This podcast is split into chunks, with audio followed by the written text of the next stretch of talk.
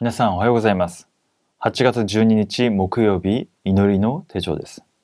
今日のタイトルは次世代のために。聖書の箇所は民数記32章14節から24節です。その中でも24節お読みいたします。あなた方の子供たちのために町々を建て、その羊のために囲い場を作りなさい。あなた方の口から出たことは実行しなければならない。サタンはいくら神の子供を攻撃しても勝てないということを知っているため、私たちの過去と傷を触ります。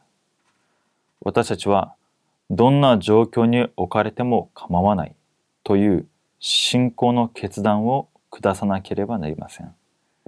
どうすればよいのでしょうか荒野を歩いているイスラエルの前に様々な問題が生じました。水がなかったり、肉が食べれなかったり、様々な葛藤、問題があったわけです。同じように信仰生活している中で私たちの前にも様々な問題が現れたり生じたりまた葛藤の中に陥ることがあります。その時がとても重要です。目に見えることの中で不信仰したのが10人のスパイでした。目に見える問題の中で信仰を告白したのがヨシュアとカレブでした。目に見える問題の前でどのような決断をするのかがその人の人生を左右するようになります。たくさんの人は自分中心に自分の利益にならなければ困難に陥ってしまいます。自分が損するようなこと、自分が恥をかくようなこと、自分の自分が認められないと怒ったり、妬んだり、失望したり、これが未信者の水準で生きているイスラエルの民、クリスチャンの姿です。本当に問題の前で事件の前で決断を下して福音の祝福の中にさらに主を知ることができるように本当に神様の恵みと力に信頼して歩んでいくことができるように契約を握って揺れずに立つまず私たちとなるように本当に福音の決断と福音の味わいの中に入る私たちを次世代が見るようになります。あ決定的な瞬間の時にいつもは福音と言ってるんだけれども福音の選択はできないんだな。生活の中では予的なことを中心に生きるんだな。次世代は見ているわけです。ヨシュアとカレブはモーセを見ていました。しかし他の次世代はもしかしたら不信仰している大人を見ていたかもしれません。本当に私の生涯を通してモーセのようにヨシアとカレブのように歩むことができるように共に今日の御言葉を見ていきましょう。一つ目です。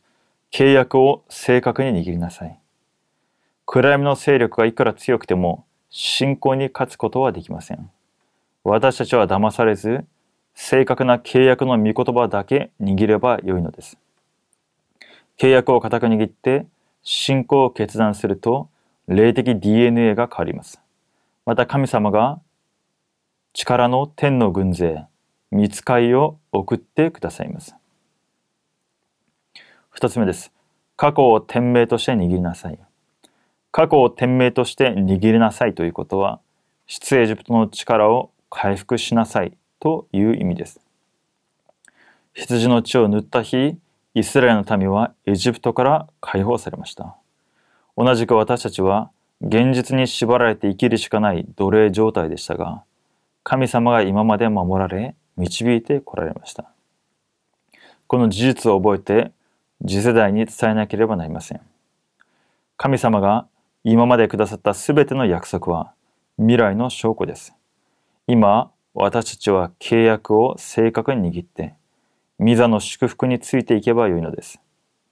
神様は時空を超越する答え、全世界237カ国を生かす答えをくださるでしょう。契約の祈り。神様、契約を握って過去を天命にして現場と次世代を生かすものとなりますように。イエス・キリストの皆によってお祈りいたします。アーメン。それではお祈りいたします。父なる神様感謝いたします。吸い越しの地、キリストの血によって罪あがなわれ、過去から、傷から、罪と呪いと災いの中から私たちを解放してくださり、キリストにあって新しい被造物として、神の子供として私たちを召してくださり感謝いたします。問題の前で、事件の前で落胆せず、失望せず、過去にとらわれず、不信仰するものではなくて、信仰の決断を下す私たちとなりますように。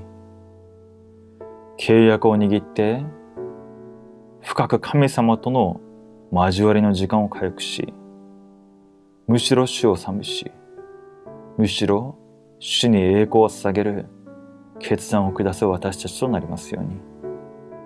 感謝し、主イエスキリストの皆によってお祈りいたします。アーメン。